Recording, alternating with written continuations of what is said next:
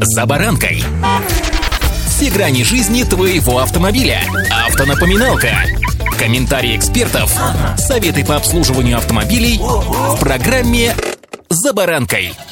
Власти всерьез взялись за автопром. С 1 октября меняются правила параллельного импорта автомобилей в Россию. Что же будет дальше? С вами «За баранкой» Александр Карпов. Здравствуйте. Автомобильные факты.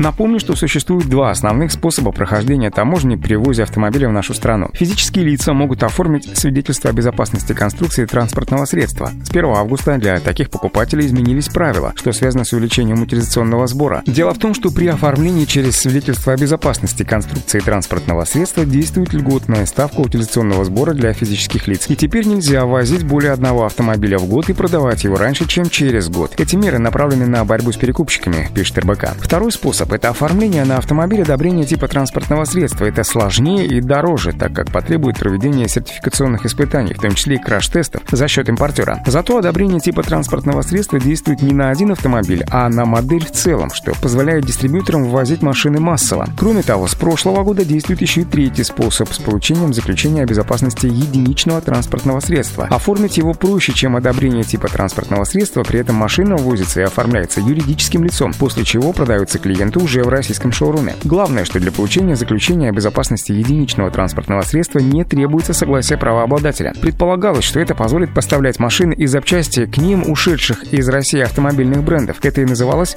параллельным импортом. С 1 октября этого года в России меняются правила ввоза автомобилей по параллельному импорту и у тех брендов, которые не прекращали официальные поставки в нашу страну, появится возможность запретить серый импорт. Сейчас такие машины завозятся небольшими компаниями и стоят дешевле, чем в официальных автосалонах.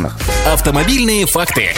Большинство автомобилей, возимых в Россию по параллельному импорту, относятся как раз к ушедшим европейским, японским и корейским брендам. Однако есть исключения – это премиальные китайские машины. Так, до начала этого года их ввозили только серые дилеры, однако теперь многие из них уже представлены официально. Привести по параллельному импорту китайский автомобиль массового сегмента по цене ниже, чем у официального дистрибьютора, сегодня вряд ли получится. Поэтому и завозят именно премиум, отмечают игроки рынка. Такие машины выходят, конечно, дешевле, однако на них не распространяется официальная гарантия и поддержка. Официально присутствующие в России китайские бренды и их материнские компании, конечно же, не рады альтернативным поставщикам. Однако реальных рычагов для противодействия параллельным импортерам у них попросту нет. К тому же пока официальные дилеры и альтернативные поставщики практически не пересекаются по модельному ряду. Однако власти постараются создать такие условия, чтобы альтернативный импорт автомобилей, официально представленных в нашей стране, попросту стал невыгоден. Для запрета поставок нужна сначала инициатива со стороны официальных дистрибьюторов, которые отдельные модели могли бы оформлять по заключению о безопасности единичного личного транспортного средства. Как у всего другого, у данной инициативы есть две стороны медали. Одна – это, конечно же, получение официальной поддержки со стороны официальных дилеров, с другой же стороны, неминуемо приведет к увеличению стоимости машин.